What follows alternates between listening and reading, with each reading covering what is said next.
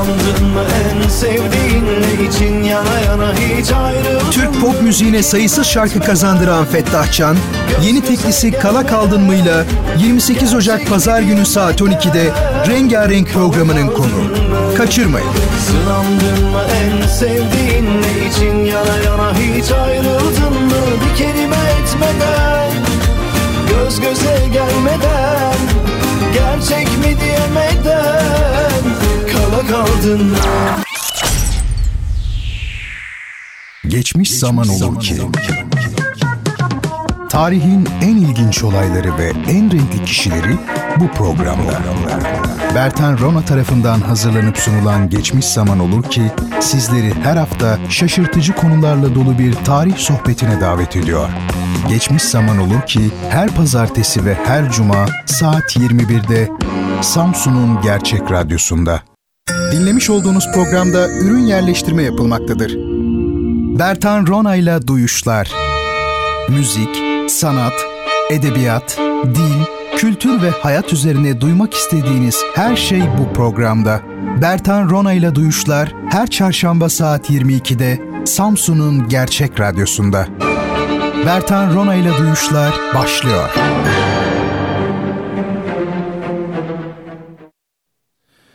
Sevgili dinleyicilerim hepinize iyi geceler diliyorum. Yine bir çarşamba gecesi beraberiz efendim.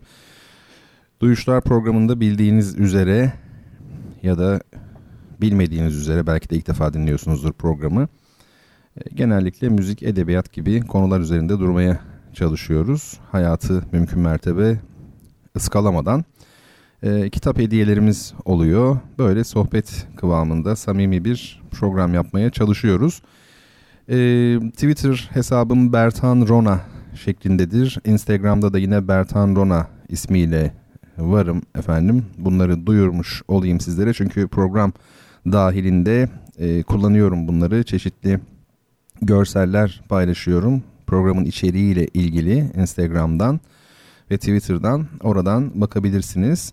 Sorularınız varsa yine bana e, Twitter üzerinden iletmeniz mümkün programın devamı süresince ama programdan sonra da yazabilirsiniz. E, ister Twitter'dan olsun ister e-mail yoluyla olsun e-mail adresim de bertanrona.gmail.com şeklinde.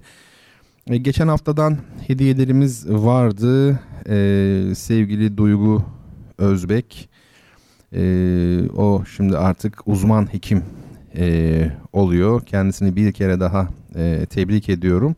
Ona hediyemizi de göndereceğiz zannediyorum. Bu akşamki hediyelerle birlikte yarın yola çıkacak bunu belirtmek istiyorum. Bir de Van'da Erciş'te yanlış hatırlamıyorsam Van'ın Erciş ilçesinde e, bir kütüphaneye kitap hediye edeceğimizi söylemiştik. Ancak e, o tweet'i bir türlü bulamadım ben tam olarak adresin var olduğu. Kendilerinden e, ricam bir şekilde bana ulaşsınlar lütfen.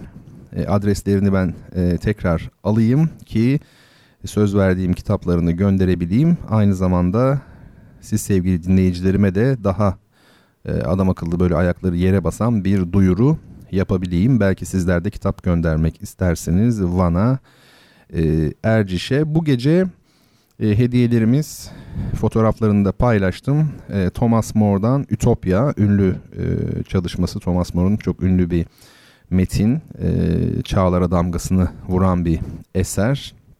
Ütopya edebiyatı açısından çok önemli Platon'un devletiyle başlayıp bilmem nereye kadar uzanan bir edebiyat bu bildiğiniz üzere. Bir de Edip Cansever'den gelmiş bulundum yani seçme e, şiirler. E, bunları sizlere hediye edeceğiz. Program dahilinde iki tane soru soracağım anlamına geliyor bu sizlere. Bu soruya, bu sorulara daha doğrusu en hızlı cevap veren dinleyicilerimiz kimler olursa onlar da kitaplarını tabii alacaklar. E, çeşitli sorular var. Hafta içerisinde bana yazılan e, şeyler var. Onlardan bir iki tanesine cevap vereyim. Bir tanesi Mehmet Emin Dandin Bey'in bir e, sorusu. Satrançla ilgili paylaşımlar yapıyorsunuz son haftalarda demiş. Kendi elinde olan bir kitaptaki bir metni bana göndermiş. Daha doğrusu o metnin e, küçük bir kısmını bir paragraf şöyle diyor. Doktor insanların satranç taşları karşısında derin derin düşünceye dalmalarını sevmiyor. Buna tıkanık düşünme diyordu. Satrançta insan düşünme idmanı bile yapamaz. En büyük silahımız olan düşünme gücünün asıl işi gerçeği bulmak, anlamak, değiştirmektir. Satrançta düşünmenin bu çeşidinden kaçarız. Onu boşa çalıştırarak kısa bir zaman için olsa da iyice yorar, asıl ödevinden uzakta tutarız. Kaytarmanın en korkuncu bir kuvveti asıl işinin üstünde gibi göstererek onu boşa çalıştırmaktır. Bunun en açık örneği de satranç. Ee, şey böyle, paragraf böyle, Mehmet Emin Bey'in gönderdiği paragraf. Bizler e, insan olarak karşımızda duran herhangi bir nesnenin, olayın, ilişkinin her neyse e, ya doğru ya da e, yanlış e, olduğunu düşünürüz. Yani aynı anda hem doğru hem yanlış olabileceği e, pek aklımıza gelmez. Çünkü Aristoteles e, mantığıyla, özdeşlik ilkesiyle bakarız. Oysa bazı şeyler hem doğru hem de yanlış olabilir. Daha evvel belki vermişimdir bir örneği. Bir yeri ölçüyorsunuz. Ölçü yok elinizde. Ayakla ölçüyorsunuz. İşte 8 ayak 3 parmak çıktı mesela. Daha sonra mezro ile ölçtüğünüzde 93 santimetre çıkar. Ama bu e, ilk ölçümünüzün yanlış olduğu anlamına gelmez. İkisi de doğrudur. Mesela yani bu sık verdiğim bir örnek belki ama niye bunu söyledim? Şimdi satrançla ilgili az önceki paragrafta aslında e, çok eski bir hikaye var. Yeni hiçbir şey yok. Orada belki şaşırtıcı geliyor çoğunuza ama aslında hiç şaşırtıcı değil. E, temelde yatan şeyi bilirsek. O da şu. E, akıl ile zeka arasında e, kadim bilgelikte, eski medeniyetlerde e, yapılan, yapılmış olan ayrım. Yani doğuda e, hala belki devam eden ama batıda, batı Avrupa'da modernite ile birlikte biraz e, flu bir hale gelen bir ayrım bu. Yani zeka ile akıl arasındaki ayrım. E, ne demek bu?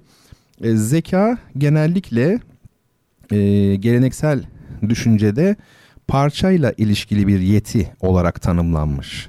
Yani bütünle değil de parçayla ilgili belli bir noktaya yoğunlaşmakla ilgili bir yeti olarak tanımlanmış ve bu özelliğiyle genellikle eleştirilmiş e, ve şeytani, cinni öyle diyeyim bulunmuş bir yeti.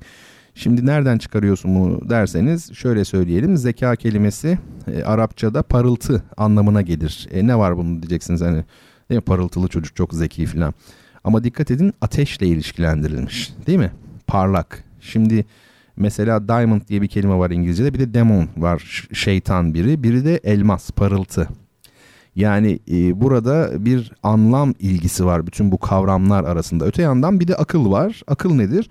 Akıl bütünü görür. Parçaları birbirine bağlar. Arapça kökü de odur zaten. Parçaları birbirine bağlayarak ne yapar? E, çalışır. Dolayısıyla e, biri belki bilgiye, öbürü hikmete götürür. Yani meselelerin sonunu görebilmek, düşünebilmek. O bakımdan dahi kelimesi de bizim medeniyetimizde aslında olumlu değildir. Dahi. Ee, değil mi? Yani o da çünkü bir anlamda genius, cinlenmiş demek. Yani çünkü o cin size esim veriyor. Ateşle bağlantısı muhtemelen buradan. Düşünmek lazım üzerinde. Dolayısıyla akıl ise daha e, bütünlüklü, daha e, hikemi, hikmetle ilgili yani olayların sonunu gören veya bütünü gören e, bir şey. O bakımdan doğuda akıl her zaman üstün tutulmuştur. Şimdi e, bu tabii dediğim gibi bu kontekst içerisinde bu şekilde değerlendirilebilir ama aslında akıl ve zeka acaba birbirine bu kadar karşıt mıdır? Yani mesela sezgi var bir de akıl var. Bazı şeyleri aklederiz bazılarını da hissederiz, sezeriz. Ama aslında belki de e, sezgi dediğimiz şey aklın bir ünitesi. Yani sezgiye ya da zekaya bu kadar metafizik anlamlar yüklemek doğru mu? Aklın belki de e, bir çeşidi olmuş oluyor. E, bu anlamda baktığımız zaman dediğim gibi düşünce kendi e, konteksti, bağlamı içerisinde doğru olmakla birlikte az önce benim en son söylediğim açılardan bakıldığında ise e, anlamını büyük oranda yitirebilir. E, şunu unutmamak lazım satrancın özellikle parlak olduğu medeniyetler arasında doğu medeniyetleri de vardır. Ki satrancın çıktığı yer orası aslında. Ve bugün e, yani ben satranç tarihinden kısaca bahsetmiştim. Özellikle İspanya'da mesela ilk büyük satranç ustaları İspanya'da yetişmiş. Neden? Çünkü Endülüs Emevi Devleti yani e, Sicilya Arap Krallığı, Endülüs Emevi Devleti gibi Doğu Akdeniz'den, Orta Doğu coğrafyasından gelen bir şey bu anlamda. e, satranç. Yani eğer o bizim bildiğimiz en azından İslam için konuşacak olursan olursak İslami hikmete e, ters bir yönü e, olsaydı veya o zamanlar öyle algılansaydı bu gelişim göstermezdi. Bir de tabii çok güzel bir söz söyleyeyim size. İnsan bilmediğinin düşmanıdır. E, bu söz herhalde benim en sevdiğim birkaç sözden biridir. Bilmediği şeyin düşmanıdır. Şimdi satranç tarihini, satranç edebiyatını bu tarih boyunca bu işin ustalarının neler yaptığını bilen bir kişi e, biraz daha farklı e, düşünebilir. Bir de şu var aslında e, geleneksel düşüncenin ya da dinlerin satranca karşı olmasının temel sebeplerinden bir tanesi bu sistemler feodal üretim ilişkileri üzerinde şekillenmişti. Ne demek bu? E, feodalitenin söz konusu olduğu yerde e, bir eylemin amacının kendi içinde olması kabul edilemez. Sanata karşı olmanın da temel nedeni budur. Yani işte suret yapmak diyoruz, şu bu diyoruz ama bunlar bence formel nedenler. Dipte yatan başka şey var. O da şu. Bir amacın eyleminin kendisinde olması. Yani kendisi için yapıyorsun. E ne işe yarayacak yani? Sonuç. E, peki işte sanat gibi ya da satranç gibi öyle diyelim enteresan e, etkinlikler öyle değil mi yapıyorsunuz sadece kendisi için. Mozart'ın 40. senfonisini dinliyorsunuz. Hiçbir şey kazandırmıyor size falan. Bunlar neden feodal e, toplumlarda çok sınırlı olabilir, var olabilir? Çünkü artı değer üretimi buna müsait değil, zenginlik buna müsait değil.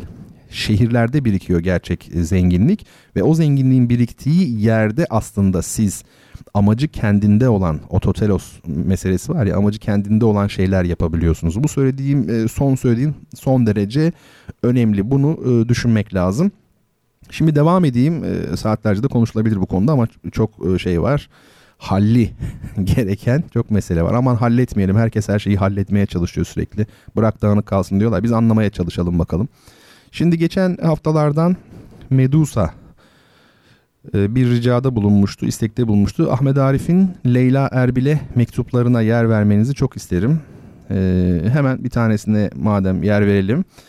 Geçen hafta da mektup e, formu üzerine konuşmuştuk. Birkaç hafta üst üste geldi. İlginç. Bakın Ahmet Arif'in Leyla Erbil'e yazdığı mektuplardan, kısa mektuplardan biri şöyle. Dildeki şiire dikkat etmenizi istirham ederim. Leyla, canım. Ha bu arada biz canım diyoruz ama aslında o A uzundur normalde. O yüzden eskiler canım der. Ben de e, o şekilde olduğunu tahmin ederek öyle okudum. E, Leyla, canım, kayıp, berbad ve sessizim. Sessiz ve dolu. Allah'tan ki sen varsın. Yoksa halim korkunçtu.'' Burası bir köy. Yakınlarımın bütün ısrar ve gayretine rağmen hemen anneme gideceğim. Pazartesiye trendeyim. Eve gidince senin mektubunu bulmalıyım. Anneme ilk sorum o olacak zaten. Sen nasılsın ömrüm? Son telefonda canını sıktın mı?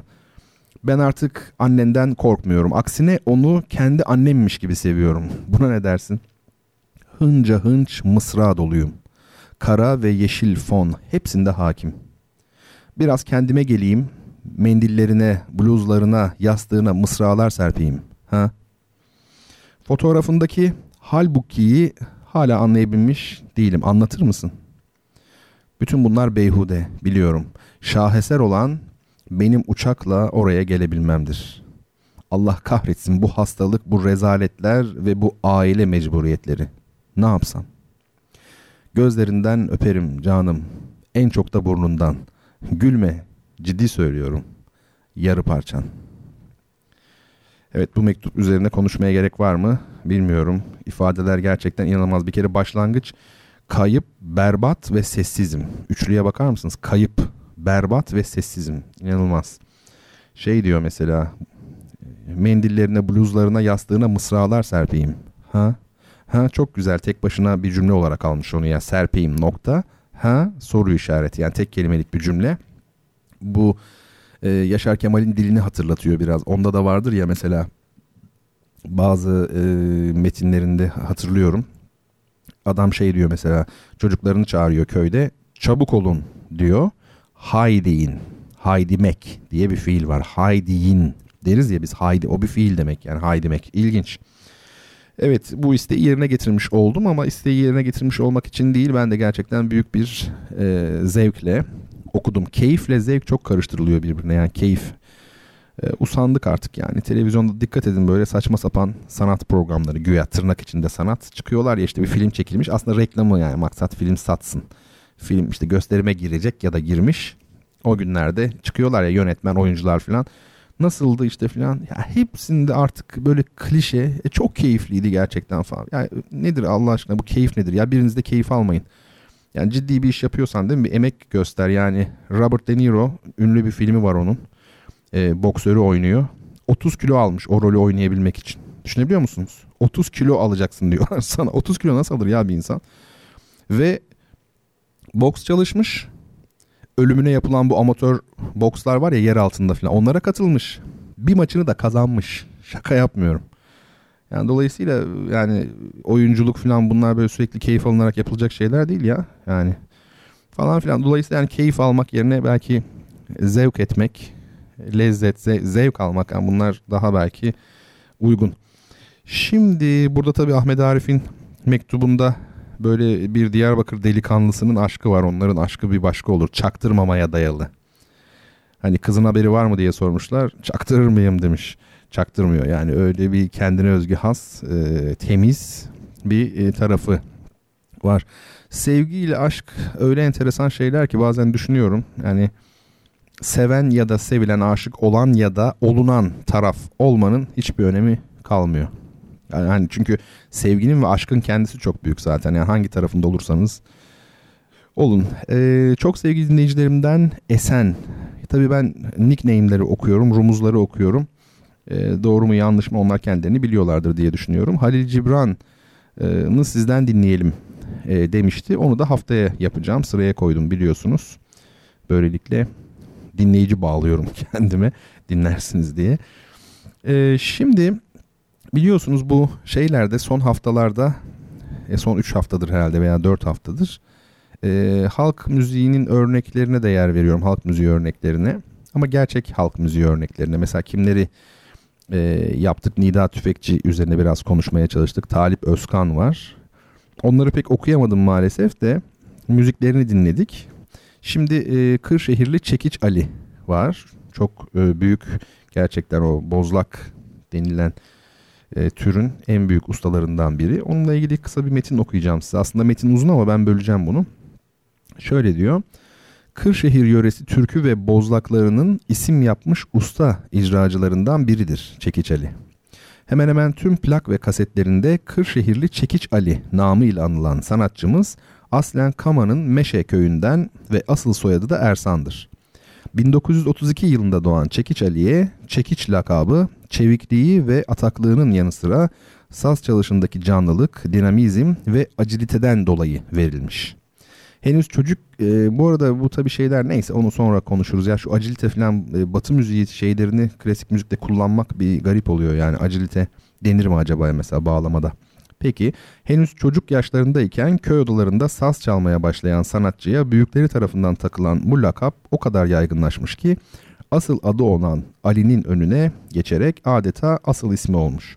O yıllarda İstanbul'da faaliyet gösteren bir plak şirketi Çekiç Ali'ye ait bir plağı izinsiz basıp çoğaltarak piyasaya sürer. Çekiç Ali'nin haklı itirazına ise tam bir şark kurnazlığı üslubu ile senin adın Çekiç Ali değil ki sen Ali Ersan'sın diyerek güya kendince sahtekarlığına bir kılıf uydurur. Bunun üzerine Ali Ersan da halk arasında maruf ve meşhur olan Çekiç Ali ismini hukuki yolla resmileştirerek Çekiç soyadını alır ve yeni adı Ali Çekiç olur.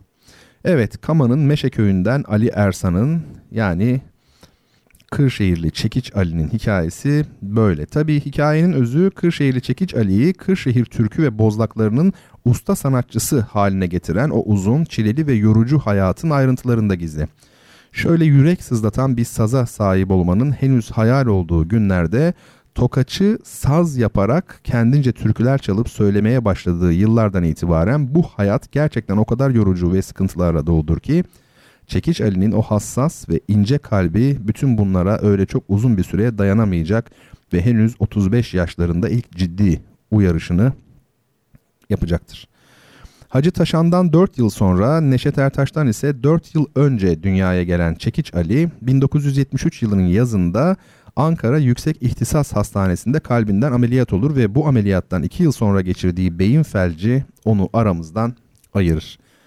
Bir sanatçı için henüz olgunluk döneminin başları sayılabilecek 41 yaşında 13 Eylül 1973'te hayata gözlerini yuman Çekiç Ali, kıvrak, atak sazı, içli ve yanık sesiyle söylediği türkülerle elbette gönlümüzde yaşamaya devam edecektir. E, bunu nereden okudum size? Bunu yine fotoğrafını sizlerle paylaşmış olduğum Instagram'da ve Twitter'da paylaşmış olduğum e, Kala'nın arşiv serisinden çıkan Kırşehirli Çekiç Ali Kızılırmak adlı e, albümün içindeki yazıdan okudum. Bayram Bilge Tokel'in yazısı bu. Uzayıp gidiyor tabii yazı. Ben en azından e, hayat hikayesini derli toplu duyabilmeniz için sizlere bu kısmını e, okumak istedim. E, şimdi burada fotoğrafa bakarsanız zaten e, benim o yüklediğim fotoğrafa bakarsanız adamın yüzünde inanılmaz e, bir doğallık gerçek bir halk adamı. Yani halk adamı olması önemli değil. Yani inanın bir insan şey de olabilir yani. Aşırı asortik öyle ne denir sosyetik ne deniyorsa işte. E, halktan kopuk hani deniyor ya. Öyle de olabilir bir insan problem değil. Yeter ki e, kendi yaşadığı gibi üretsin. İfade edebiliyor muyum? Yani yoksa ben şu halktan bu değil falan gibi saçma sapan ayrımlar yapmıyorum. Yani samimi olsun yani. Bu e, son derece önemli. Yüzüne baktığınız zaman zaten adamda sahte bir şey olamayacağını anlıyorsunuz. Hani Azer Bülbül, Müslüm Gürses e, vefat eden e, bunlar şarkıcılar. Ben arabesk müzik sevmem. E, açıkçası hiç sevmem. E, çok böyle şey yapılmasını, yayılmasını da hiçbir zaman e, şey hoş karşılamamış bir insanım. Onu söyleyeyim. Öyle popülizm yapmaya gerek yok. Ama bu insanlar sahtekar değildi en azından. Yaşadıkları gibi öldüler. Bu önemli bir şey.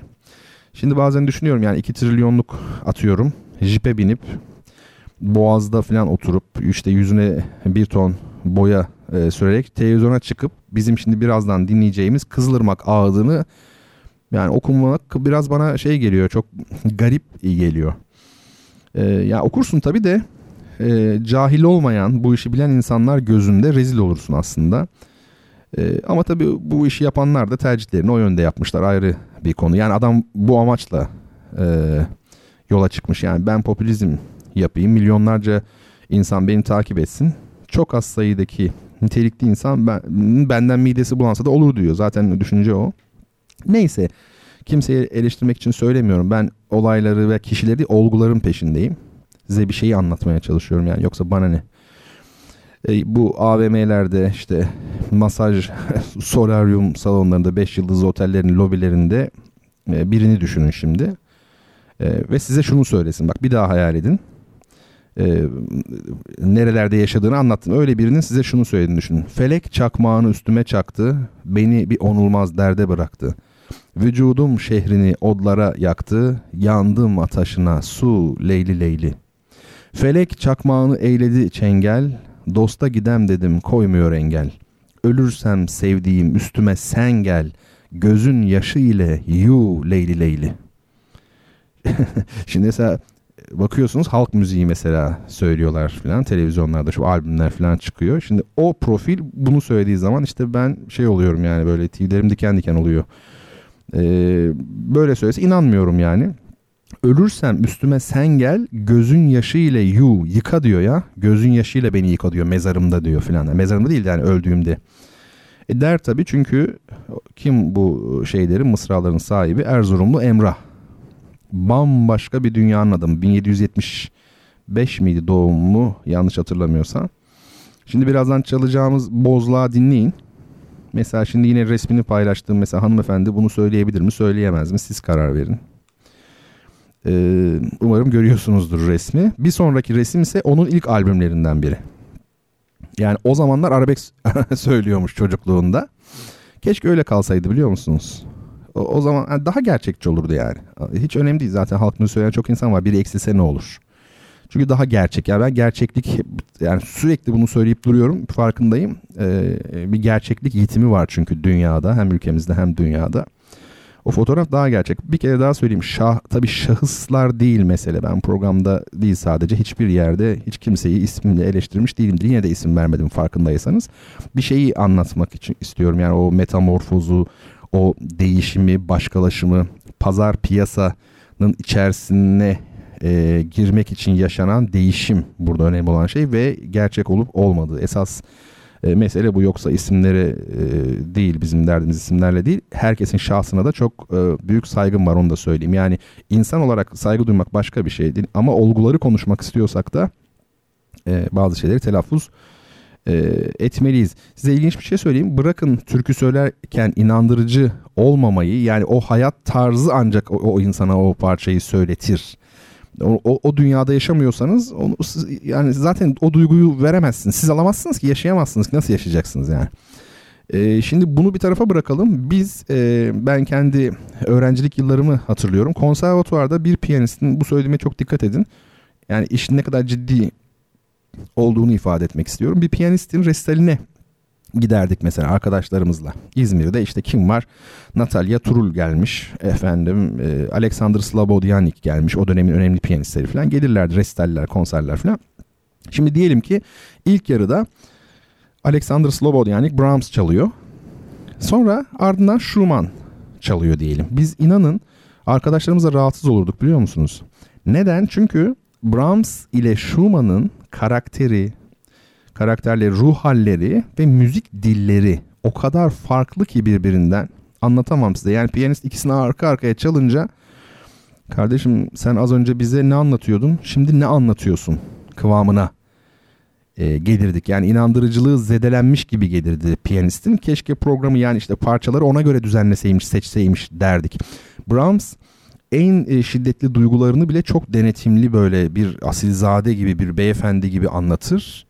Büyük aşklarını bile gizleyen böyle içinde saklayan yani öyle bir Schumann inanılmaz e, duygularını dışa vuran çok böyle tutumsuz e, bir dili vardır Schumann'ın. Şimdi aynı adam çalıyor size bunları. Ya sen az önce ne anlatıyordun şimdi ne anlatıyor oluyor. Yani bunu e, sanatta gerçeklik meselesi konusunda çıta nerede olabilir? Bunu ifade etmek açısından söylüyorum. E, burası böyle olunca tabii ki diğer bu türkü mürkü meseleleri haydi haydi böyle.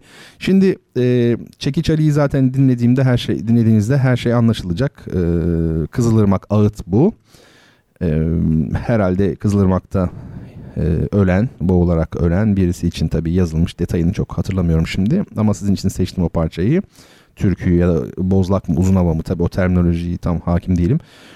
E, bunu dinleyeceğiz ama önce sorumuzu da soralım. Sürpriz bu defa. E, programın ilk bölümünde soruyoruz sorumuzu. İlk ilk soru bu. Bu sorunun e, hediyesi Thomas More'un Ütopya kitabı. Efendim soru şu. Hayatı boyunca maç kaybetmemiş tek boksör ünvanına sahip olan pek çok otorite tarafından gelmiş geçmiş en büyük boksör olarak değerlendirilen bir uçak kazasında hayatını kaybetmiş olan Rocky filminin de ilham kaynağı İtalyan kökenli Amerikalı dünya ağır siklet boks şampiyonu kimdir ki zaten fotoğrafını da yükledim ee, sizlere. Hayatı boyunca hiç maç kaybetmemiş tek boksör olacak. Sizler yanıtları yazarken müziğimizde dinleyebiliriz. Umarım müzik gürültüye gitmez. Hadi bakalım dinleyelim ardından beraberiz.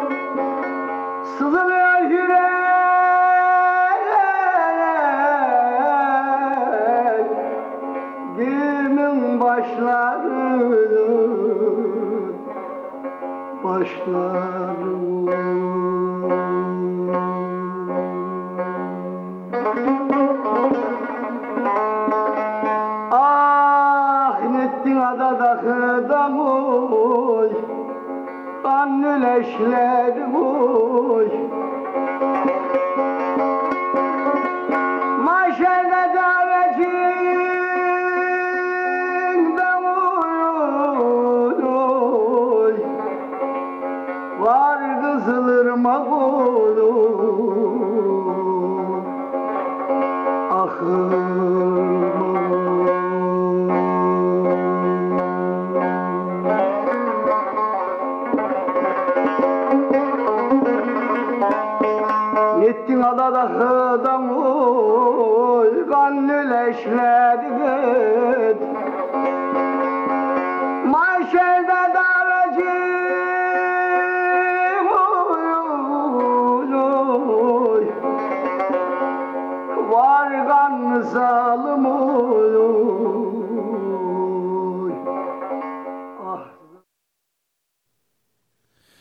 Efendim tekrar beraberiz. Ee, Kızılırmak Ağıdı'nın son cümlesini duyamamış olsak da onu hayalimizde tamamlıyoruz diyerek e, meseleyi kurtarmaya e, çalışalım. Zannediyorum anlaşılmıştır işte yani yaşadığın gibi söylemek ne demek. E, Bertan Rona ile Duyuşlar programındasınız.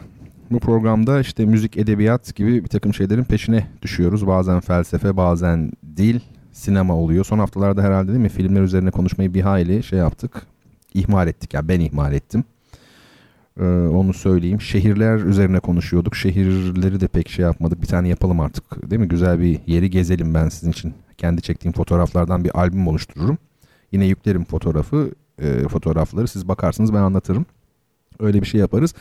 E, Twitter'da ve Instagram'da Bertan Rona benim hesabım ve bertanrona.gmail.com bu da e, e-mail adresim. Oradan da cevap verebilirsiniz. Sorularınızı e, sorabilirsiniz. Şimdi doğru cevap veren dinleyicim Rabia Atacan hanımefendi. Umarım doğru telaffuz ediyorumdur, okuyorumdur.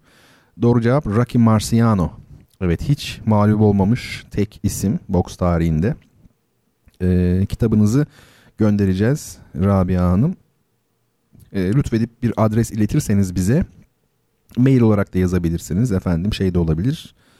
Ee, mesaj olarak gönderiliyor mu tam olarak bilmiyorum ama bertanrona.gmail.com bu zaten kesin. Lütfen telefon numaranızı da yazın. Sıkıntı olmasın kargoda. E, Buğra Han demiş ki güzel nedir? Neden bir varlığı güzel buluruz? Güzellik algımızı etkileyen nelerdir? Bazı sorular vardır. E, Pontus Pilatus'un Hazreti İsa'ya sorduğu gibi gerçek nedir? Hani işte kırbaçlanıyor Hazreti İsa İncil'deki anlatıma göre ve tekrar Pontus Pilatus'un huzuruna getiriliyor. Pontus Pilatus şöyle bir bakıyor şey sen misin diyor. Yahudilerin kralı olduğunu iddia eden kişi sen misin diyor. O da diyor ki evet diyor. E, gerçekten yana olan herkes benim sesimi işitir diyor. Bunun üzerine Pontus Pilatus bakıp gerçek nedir diyor. Ve e, Hazreti İsa e, skut ediyor. E, cevap vermiyor. Bu ona yani Pontus Pilatus'un sorusu denir buna şeyde felsefede. Çünkü cevap vermek güçtür. Bu da biraz öyle güzel nedir? E, inanın e, bununla ilgili bir kütüphane dolusu kitap vardır herhalde. E, bu konuda öne sürülen düşüncelerle ilgili. Buna da cevap veririz tabii. Programımızda zaman kalırsa çünkü çok e, yoğun bir şeylerimiz var, gündemimiz var öyle diyelim. Gündemimiz çok yoğun. Var ya öyle televizyonda. Benim kendi gündemim benim. Benim kafamın içindekiler. Belki biraz şizofrenik bir yaklaşım ama e, bir zamanlar şöyle demiştim. Gündemle en çok ilgilenenler kendi gündemi olmayanlardır diye. Çünkü asıl gündem insanın içindeki gündemdir. Başka gündemlere müsaade etmemek lazım. E, bu da eleştirilebilir tabii. İşte çok şeysin gündemden haberdar değilsin bu kadar olmaz falan. Belki de yani dedim ya e, bir şey hem doğru hem yanlış olabilir. Cevap veren herkese çok çok teşekkür ediyorum. Efendim bir başka şey. Ha, kökler. Peki tamam. Attığım bir tweetle ilgili. Bir de e, çok sevgili dinleyicilerimden biri Melih Şah Şen demiş ki hiç ayrılmadık ki hocam hani bana katılmaz mısınız bu akşam duyuşlar var diye yazmıştım. O da hiç ayrılmadık ki demiş. Teşekkür ederim ayrılmayın yani. Bence iyi olur. Burada ne güzel gül gibi geçinip gidiyoruz. Şimdi bir dosya açıyorum. Türk musikisi dosyası. Yani e, bu konuda bazı şeyler söylemek istiyorum. Aslında Türk müziği üzerine her zaman konuşmak isteyen biriyim ama e, ortam olmuyor, imkan olmuyor vesaire vesaire. Şimdi 3-5 e, düşünce serdedelim bu konuda. E, şimdi Hüseyin Saadettin Arel'in bir kitabını sizlere görsel olarak yolladım bakmanız için. Bu kitap hangi kitap? Türk Musikisi Kimindir adlı kitap. Hüseyin Saadettin Arel dönemin müzikologlarından biri diyelim hadi. E, haddimizi de aşmayalım küçümser gibi hadi falan ama e, şöyle söyleyeyim. E, Türk müziği kökenli bir müzikologtur kendisi. Yani e, Türkiye'de e, Cumhuriyet tarihinde Türk müziği dışında yani sadece Batı müziği temelli olarak müzikolojiyi başlatan kişi e, Mahmut Ragıp Gazi Mihal. Önceki kuşaktan Saadettin Arel gibi e, isimler var. Rauf Yekta var, Varoğlu var. Şimdi bu tabi e, Hüseyin Saadettin Arel'in bir ses sistemi var. Değil mi? Arel Ezgi ses sistemi. Tabii ki Türk müziğinin doğasına tam anlamıyla uyan bir sistem değil. E, onu söyleyeyim. Çok teknik konuşmak istemiyorum. Sadece şunu söyleyeyim. E, Arel için, Ezgi için, o jenerasyon için e, batılılaşma e, çabalarının çok etkisinde bulunulan bir dönemde yaşadıklarından e, her şey yani Türk müziğiyle ilgili her şeye Batı müziği e, gözlükleriyle e, bakmış e, bu hocalarımız öyle diyelim ve tabi burada da büyük yanlışlara düşülmüş. Yani siz Batı müziğinin form anlayışı ile Türk müzikisini analize edemezsiniz form açısından. Hele hele e, ses sistemini asla yapamazsınız. Bu çok büyük bir hata olur. Çünkü Türk müziği e, başka bir dünyanın veledi yani çocuğu. İki ayrı dünya.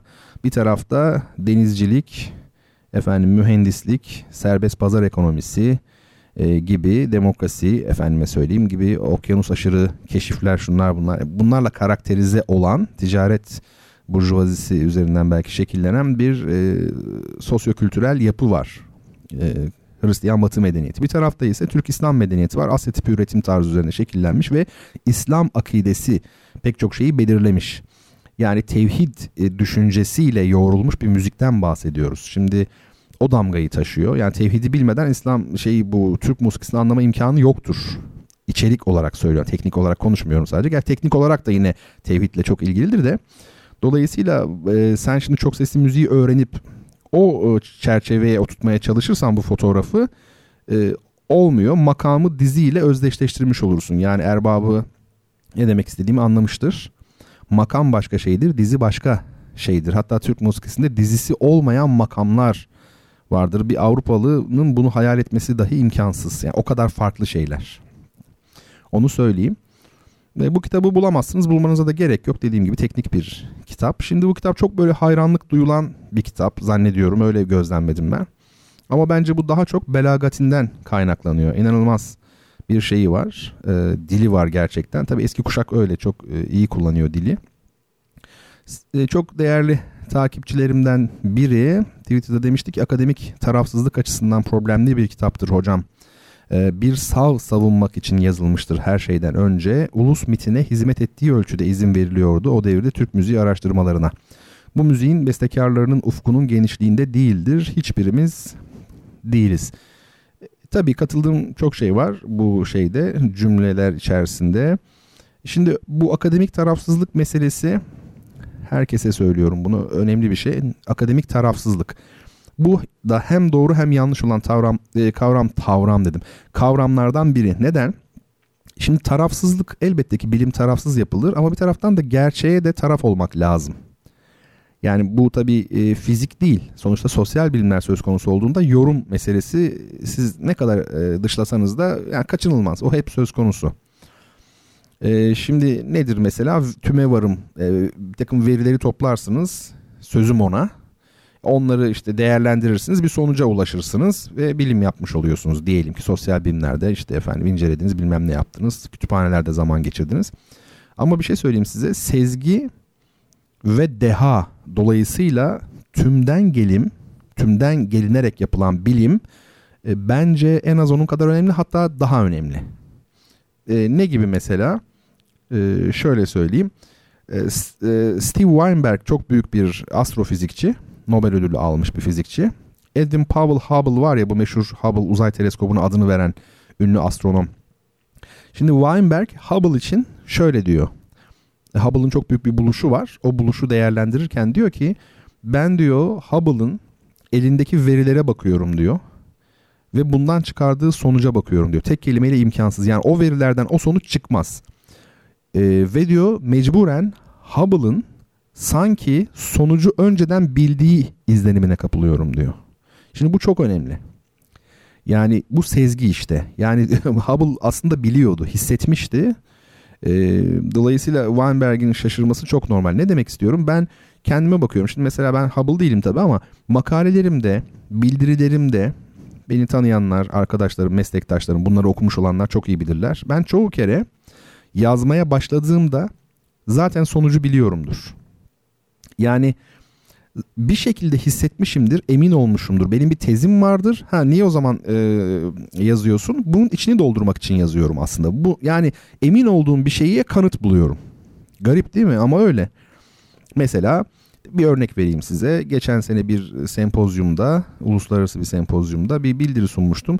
O da şuydu. Bu şeyin e, medyanın, teknolojinin e, piyanistler üzerindeki olumsuz etkilerinden bahsedecektim. Ben bundan emindim medya ve teknolojinin olumsuz etkileri olduğundan. Yani ben bu bildiriyi her zaman yazabilirim. Ama o an yazmaya karar verdim. O sempozyuma gitmeye karar verdim. Ve ne yaptım? Oturdum sağdan soldan araştırdım. E, kaynaklar e, bir şekilde buldum. Ve e, bir şekilde o bildiriyi şekillendirdim. Ama sonuç kafamdaydı zaten. O bakımdan e, sezgi çok önemlidir. Önce bir şey yapalım. E, onu e, söyleyelim bir kere bu önemli. Şimdi e, Türkiye'de bu verileri elde edip sonuca varacağım saçmalığı yüzünden herkes cici çocuk rolünü oynayarak aslında tezini öyle yazıyor. Günümüzde bakın bilgi sadece duble edilmekte. Ne demek duble etmek? Zaten yazılmış olanı yazıyorsun. İşte görüyoruz medyada, sosyal medyada e, doktora tezlerinin e, halini e, halüpür melalimizi değil mi? Ne kadar kötü. Önemli değil. Formatı e, tutturun yeter. Bilgiyi zaten var olan bilgiyi bir daha yazıyorsun. Orijinal bir sonuç yok. Yani aslında tez yok. Bakın tez ne demek? İddia demek. Sav demek.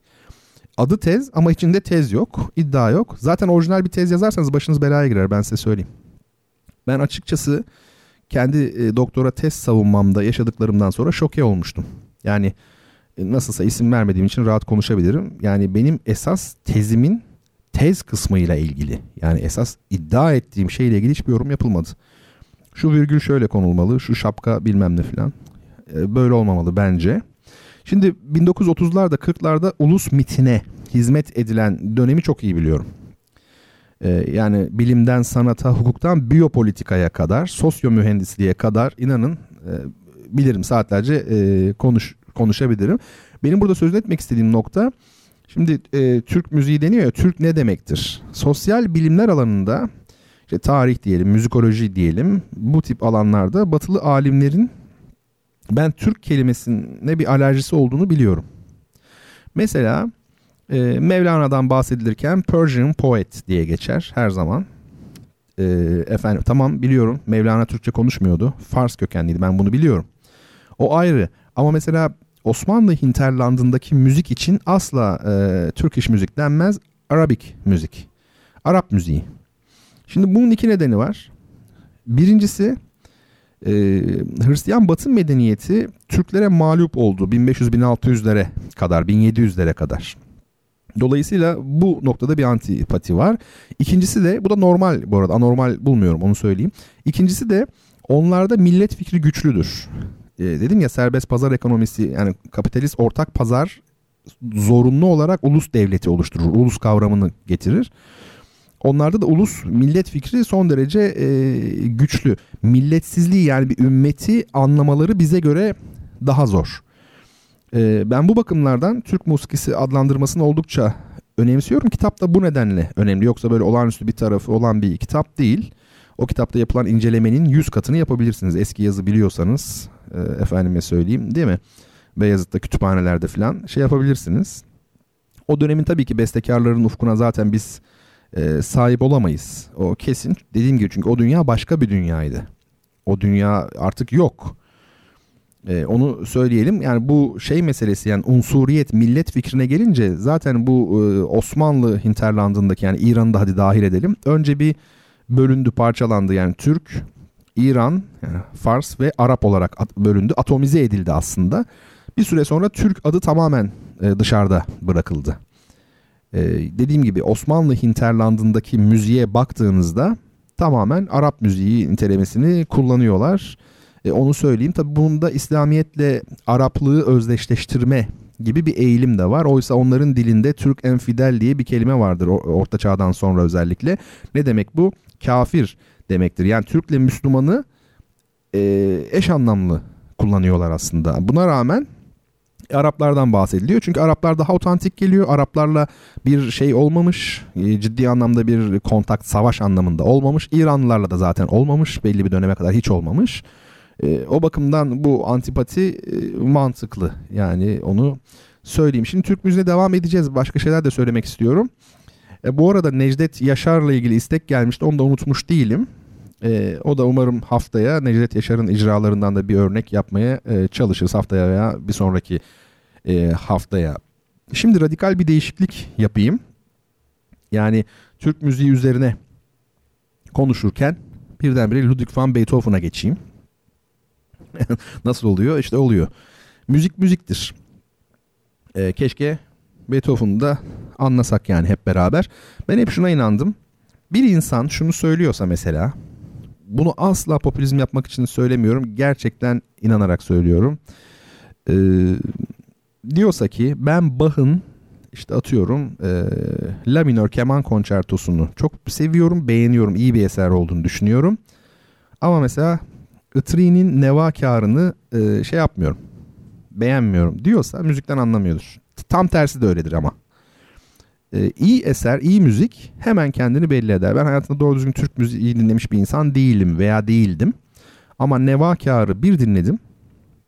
Hemen müptela oldum.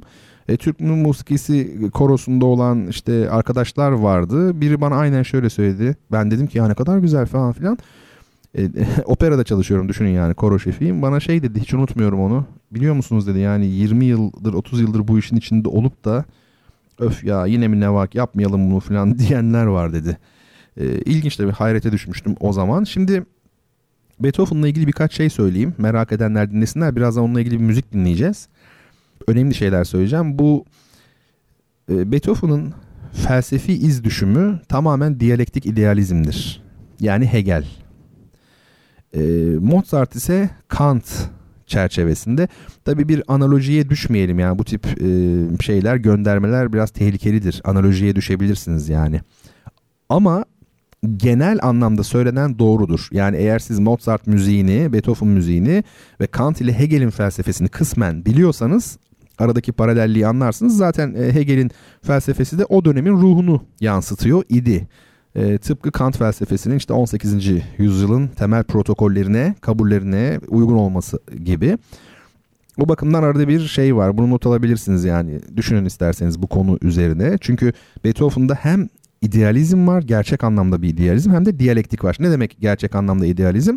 Onun müziğinde yücelik, işte dava, e, idealler, yüce idealler böyle vardır. O tür bir müziktir. Böyle bir şey diyalektik kısmı da mücadele var. Mesela dikkat edin Beethoven'ın müziğinde kontrastlar çoktur. Ses değişimleri yani böyle piyanoyken birdenbire forte olur. Subito yani aniden değişiklikler. Ee, bu önemli böyle bir büyük insanın e, cenaze merasimi olabilir. Hep yücelik, yücelme, yükselme, idealler, dava hep hep bu var Beethoven'da. Sonra çok avantgard bir bestecidir. Bilir misiniz? Aslında e, müzikte modernizm bana göre ilk ama böyle ilk uç verdiği kişi Beethoven'dır. Liszt denilir ama doğru tabii ama Beethoven'da da nüveleri var. Zaten Beethoven'ın anlatımı dili avantgard. Çok büyük yenilikleri var. O dönemde zaten dinleyen insanları hayrete düşürecek kadar sıra dışı bir müzik bu. Bize bugün normal gelse de. Ama ben tabii biçimsel yeniliklerden değil de anlatımla ilgili olanlardan söz ediyorum. Bunu ifade edebilmem zor. Ancak profesyonel müzisyenler bunu şey yapar. Ee, ne, ne kastettiğimi anlar. Ee, piyano edebiyatında Beethoven'ın çok büyük yeri vardır. Yani piyano deyince Beethoven'ın eserleri çok önemli ama aslen senfonisttir. Büyük bir senfoni bestecisi. Sonra romantizm denilen ekolü hazırlayanlardan biridir Beethoven. Ama tam klasiktir. Yani klasiktir ama romantizme bir köprü derler. Köprü bence çok fazla biraz romantizme yaklaştırmak oluyor. Ona yol verenler arasında, hazırlayanlar arasında diyelim. Romantik dönemde zaten büyük hayranlık uyandırmış bir besteci. Bence Bach'tan sonraki en büyük bestecidir. Bu benim görüşüm. Yani burada biraz Mozart'ı harcıyor muyum bilmiyorum ama Bach ve Beethoven derim. Bir de biliyorsunuz Alman müziğinin 3 büyük B'si vardır. Bach, Beethoven ve Brahms. Onu da söyleyelim. Şimdi biz Ay Işığı sonatı var ya meşhur hani herkesin bildiği ama onun ilk bölümünü değil de üçüncü bölümünü dinleyeceğiz. İlk bölümü en ünlü bölüm işte o Ay Işığı sonatını Ay Işığı sonatı yapan. Herhalde müzik tarihinde o ilk bölüm var ya ünlü bölüm. Onun kadar kişisel bir müzik yoktu o döneme kadar. İnanılmaz bir içe bakış var onda. Ee, biz şimdi onu değil dediğim gibi üçüncü bölümü dinleyeceğiz ama e, şimdi Ay Işığı diye isim koymuşlar. Güya işte hani Beethoven Leman Gölü'nün kıyılarında işte ay ışığını o yansımayı izleyerek falan e, yazmış diyorlar. Tabi bu şey tıraş yani. Beethoven hiçbir zaman Leman Gölü'nü görmedi.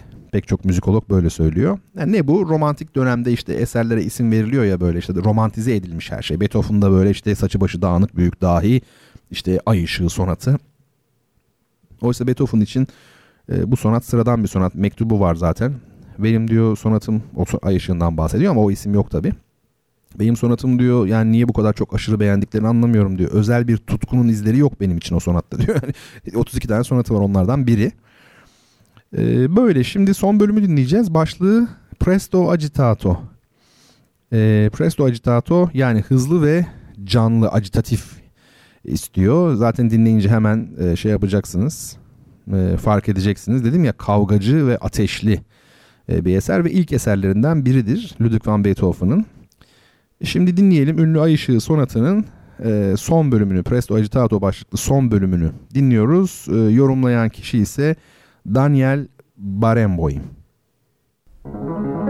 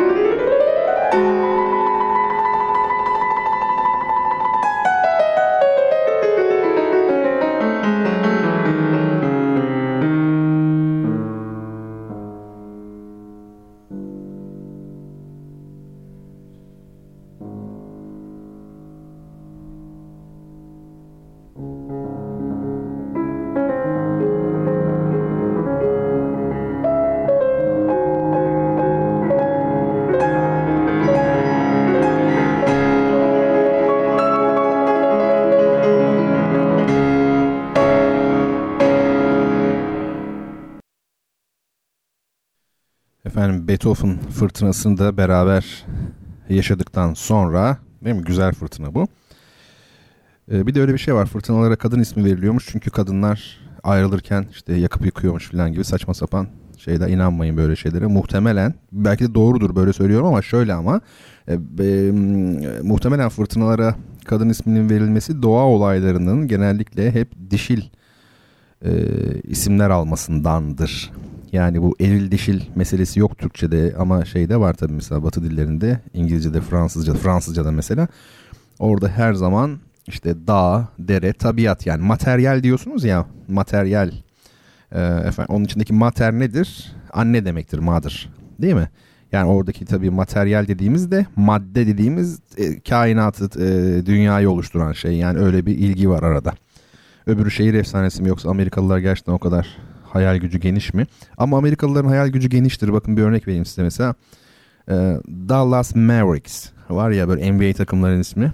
E, Chicago Bulls, Detroit Pistons, Detroit Pistonları, Chicago Bulls değil mi yani? E, bilmem ne bilmem ne hep böyle hani sonunda bir şey var. Bir, şimdi bir gün düşündüm bizim takımlara Kayseri Spor, işte Manisa Spor, Samsun Spor, Antalya Spor. Ya demeyi bir mesela şey olsun ya Denizli horozları olsun mesela. O yüzden ben şeyi çok severim. Gençler Birliği adını Ankara Gücü ismini çok severim. Yani orijinal diyebileceğimiz bir tek bunlar var. Aslında o da orijinal değil de eh işte. Falan filan. O yüzden Amerikalıların hayal gücü e, gelişkin. Zaten Trump'ı seçmelerinden de belli diye küçük bir espri yapalım. Aa, şimdi şöyle birkaç şey yazmışsınız bana onları hemen okuyayım. Hiç e, Beethoven'dan bahsetmeyip yücelen müzik deyince aklınıza ilk ne geliyor diye sorsanız 7. senfoninin Allegretto'su derdim demiş. Ee, bir dinleyicim G sadece G var nokta var. Ee, şimdi evet ben e, hatırlarsınız bu e, Beethoven'ı anlatırken az önce şey dedim. Büyük adamların cenaze marşları gibidir böyle değil mi? Cenaze merasimi dedim. İşte 7. senfoninin Allegretto'su aslında bir e, tür marştır, yürüyüş var onun içerisinde. Bir hedefe doğru gidilmektedir. O şekilde düşünerek bir daha dinlemenizi öneririm. Ee, Ceyda, sevgili dinleyicim Ceyda demiş ki hocam Batılıların şeytan aralığı dedikleri ve beste yaparken kullanmadıkları bir nota aralığı var demişti bir hocamız. Mozart ve Beethoven'ın tüm eserleri bu şekilde mi bestelenmiştir?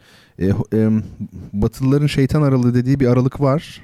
Triton dediğimiz aralıktır. Yani artık dörtlü ya da eksik beşlidir e, bunu söylediyse hocanız doğru söylemiştir ama beste yaparken kullanmıyorlar dediyse o çok acayip. Tam tersi o şeytan aralığı olmasa e, müzik olmazdı yani çok sesli müzik olmazdı çünkü e, o, o aralık var ya o aralık biraz gergindir. Onun çözülmesidir zaten e, bildiğimiz tonal müziği müzik yapan şey. O bakımdan onun kullanılmaması diye bir şey söz konusu olamaz kesinlikle.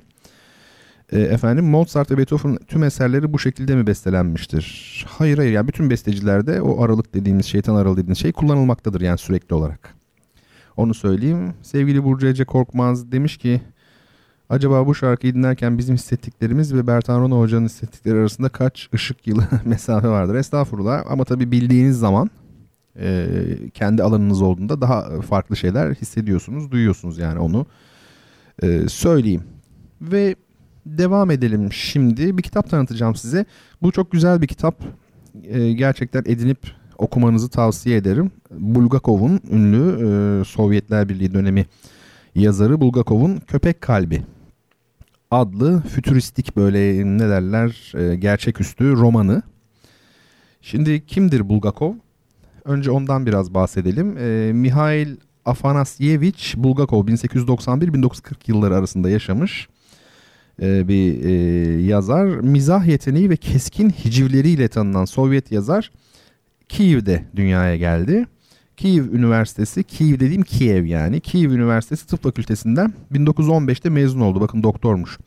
İç savaş sırasında bir grup Beyaz Ordu subayının başından geçenleri anlatan ve 1925'te tefrika olarak yayınlanan yani gazetelerde parça parça olarak yayınlanan Beyaz Muhafız adlı romanı resmi çevrelerden büyük tepki gördü her zamanki hikaye. Bulgakov bu romanını Turbin Günleri adıyla oyunlaştırdı. 1926'da sahnelenen oyun büyük başarı kazandıysa da çok geçmeden yasaklandı. 1925'te ayrıca yergili fantezilerin yer aldığı Şeytanlıklar adlı yapıtıyla burada şeytan aralıkları var gibi Köpek Kalbini yayınladı. 1925'te yayınlamış Şeytanlıkları ve Köpek Kalbini. Sovyet yaşam tarzına yönelttiği sert eleştirilerin yetkililerin kabul edemeyeceği bir noktaya varmasıyla 1930'a doğru yapıtlarının yayımlanması fiilen yasaklandı. Ölümüne dek edebiyat çevrelerince dışlanmasına karşın başyapıt niteliğinde ürünler verdi. Moskova Sanat Tiyatrosu'nun perde arkasını acımasızca hicveden Bir Ölünün Notları, teatral bir roman ile Gogol tarzı bir fantezi olan Usta ile Margarita bu başyapıtlar arasındadır. Özellikle Usta ile Margarita olağanüstüdür. Bulgakov'un yapıtları Sovyet Sosyalist Cumhuriyetler Birliği'nde ancak 1962'den sonra yayınlanabilmiştir. Klasik hikayeler bunlar. Yani yazarların başının iktidarlarla e, şeye girmesi, belaya girmesi. E, biraz da kitap üzerinde e, duralım. E, Bulgakov köpek kalbinde sokak köpeği Sharik'in öyküsünü anlatır. Dünya çapında bir bilim insanı olan, bu arada kitabın arkasında okuyorum şu an onu söyleyeyim. Böyle kendim anlatıyormuş gibi olmasın. Şarik, sokak köpeği Şarik varmış. Dünya çapında bir bilim insanı olan Profesör Filipovic evine götürüp beslediği Şarik'i ameliyat ederek er bezlerini ve hipofiz bezini adi bir suçlununkilerle değiştirir. E çok ilginç. Köpeğin er bezlerini ve hipofiz bezini adi bir suçlununkilerle değiştiriyor. Köpek arsız, yüzsüz, şehvet düşkünü ve kaba saba bir insana dönüşür. Şarik insan haliyle profesörün hayatını cehenneme çevirse de Sovyet bürokrasisinde kendine bir konum edinebilecektir. Komünistlerin küçük burjuva değerlerinin üstünde yeni bir Sovyet insanı yaratma ideallerini hicveden köpek kalbi Bulgakov'un en çok tartışılan yapıtıdır. İlginç değil mi? Konu falan inanılmaz. Ee, şimdi tabi bilim kurgu önemli. Distopya önemli. Bunlar önemli alanlar edebiyatta. Sovyetler Birliği'nde aslında zannedildiğinden daha fazla bu konuda yazar var. Mesela Zamyatin'in Biz diye bir kitabı vardır. Bilmem duydunuz mu? Zamyatin meşhur. Ee, Biz. Bu roman George Orwell'ın 1984'üne esin kaynağı olduğu söylenir bu eserin. Ve çoğu yazar e, 1984'ten daha iyi olduğunu da belirtir bizim.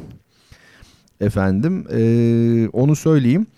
Peki no, niye bilmiyoruz bu Sovyetler Birliği'ndeki e, edebiyatçıları, avantgard böyle edebiyatçıları? Tabii ki bilen biliyor canım yani Zamyatin'de Bulgakov biliniyor ama şöyle yani Sovyetler Birliği'nde 1917 yılında devrim e, oluyor, Ekim devrimi. Sonra yaklaşık bir 5 yıl civarı bildiğim kadarıyla iç savaş var. Ee, yani henüz bu e, Sovyet yönetimi tam oturmuş değil. Yani özellikle Lenin ölene kadar herhalde 1922 miydi öyle bir tarih ya da 24. Şimdi e, çok önemli aslında şeyler var o dönemde. Şairler, yazarlar var. Mesela Mandelstam, Ahmatova, Yesenin, Blok, Alexander Blok. E, bunlar çok önemli insanlar. Meyerhold tiyatrocu. Fakat bir kısmı Sovyet yönetimiyle e, anlaşamıyor. Tabii sadece şeyde değil. Edebiyatta değil, müzikte de öyle. Resimde de öyle. E, çünkü totaliter sistemlerde e, şöyle bir çerçeve vardır. Tanımlanmış bir doktrin e, vardır. Bir dogma hatta e, vardır. Ben Sovyetler Birliği'nde yaşananın da bir din olduğunu düşünüyorum. Bir tür din. Ve bunun dışına çıkmanız herhangi bir şekilde mümkün değil. Ne gibi mesela? Diyelim ki e, Sovyet yönetimi kendi işte Marksist-Leninist düşüncesi dolayısıyla diyor ki halk e, yani siz bir beste yaparken kompozitör olarak halkın anlayacağı müzik yazacaksınız. Yani melodik olacak, halk müziği temalarından yararlanacak. Var ya öyle senfoniler. E, siz kendiniz böyle içinizden geldiği gibi yazamazsınız. E şimdi siz onu yazdığınızda ne olur? Başınız belaya girer. Nitekim girmiştir de Shostakovich, Prokofiev ve tabii bir de şey e, ne onun adı Haçaturyan bu besteciler 1948 yılında çok ciddi eleştiri almışlar. O eleştiri o dönemlerde neredeyse ölüm tehdidi gibi bir şey. Yani e, Pravda gazetesinden yönetimin baş gazetesi olan Pravda'dan baş yazıdan eleştiriliyorlar. Yani siz formalistsiniz, biçimcisiniz. Yani biçimcilik o dönemde işte siz e, burjuva değerleriyle sanat yapıyorsunuz. Bir yoz sanat, biçimci sanat filan. Hitler'in de sanat üzerine düşünceleri vardı biliyorsunuz. Favorileri vardı, eleştirdikleri vardı. Bu böyledir her zaman. Ve o dönemde dediğim gibi büyük sıkıntılar e, yaşanmış. Şimdi E, benim elimde bir kitap var. Çok eskiden yıllar evvel e, biz galiba işte ansiklopedi almıştık. E, 1980'li yıllarda ben küçüktüm o zaman. Ansiklopedi aldık. Bir şey oldu. Para mı fazla verilmiş hatırlamıyorum. Dediler ki paranızı geri veremeyiz ama e, bu artan para ne kadarsa yani fazla aldığımız siz kitap seçin. iletişim yayınları onu o şekilde kapatalım diye. Orada kitaplar seçilmişti. O yıllardan kalma bir kitap elimde eski iletişim yayına. Bakayım kaç basımıymış ben de merak ettim şimdi. Basım basım birinci baskı 1991. Evet kitap oldukça yaşlı yani 26 yaşında bir kitap. Ee, Stalin'e mektuplar kitabın adı. Bulgakov ve Zamyatin bu iki yazar işte ee, Stalin'e mektuplar yazmışlar. Şimdi e, ne mektupları bunlar biliyor musunuz? Adamın eserlerin sahnelenmesi, basılması, kitaplarının, şiirlerin neyse işte okunması yasak. Ee, e, bir süre sonra geçim derdi var. Ya aslında ölüme mahkum etmiş oluyorsunuz siz. Bulgakov e, bakın Stalin'e o dönemde işte demir yumrukla yani diktatör olarak yöneten şeyi ülkeyi Stalin'e mektup yazıyor. Bakın mektubunda e, çaresizliğine bakar mısınız? Yani bence çok etkileyici. Biraz uzunca ama okuyacağım. Bakın ne diyor? E, Komünist Parti Genel Sekreteri Joseph Vissarionovich Stalin'in dikkatine. E, şöyle diyor. 1 Temmuz'dan 1 Ekim 1931'e kadar bana dışarı çıkış izni verilmesi konusunda Sovyetler Birliği hükümeti nezdinde bir girişimde bulunmanız için size candan yalvarıyorum. Yani yurt dışına çıkmak istiyor adam. Bir buçuk yıllık sessizlikten sonra önüne geçilemez bir yaratma gücünün içimde yeni projeler, geniş ve sağlam projeler yeşerttiğini belirtme zorunluluğunu duyuyorum ve hükümetin bana bunu gerçekleştirme olanağı sağlamasını rica ediyorum. 1930 sonundan beri yoğun sıkıntılar, sinir bozuklukları, kalp ağrıları nöbetlerinden acı çekmekteyim. Ben bir tür yaşayan ölü haline geldim. Fikirler, projeler bende çok fakat fiziki gücüm hiç kalmadı. Projelerin gerçekleştirilmesi için gerekli koşullara gelince bunlar hiç yoktur. Hastalığımın nedeni iyi bilinmektedir ve bu çok açıktır.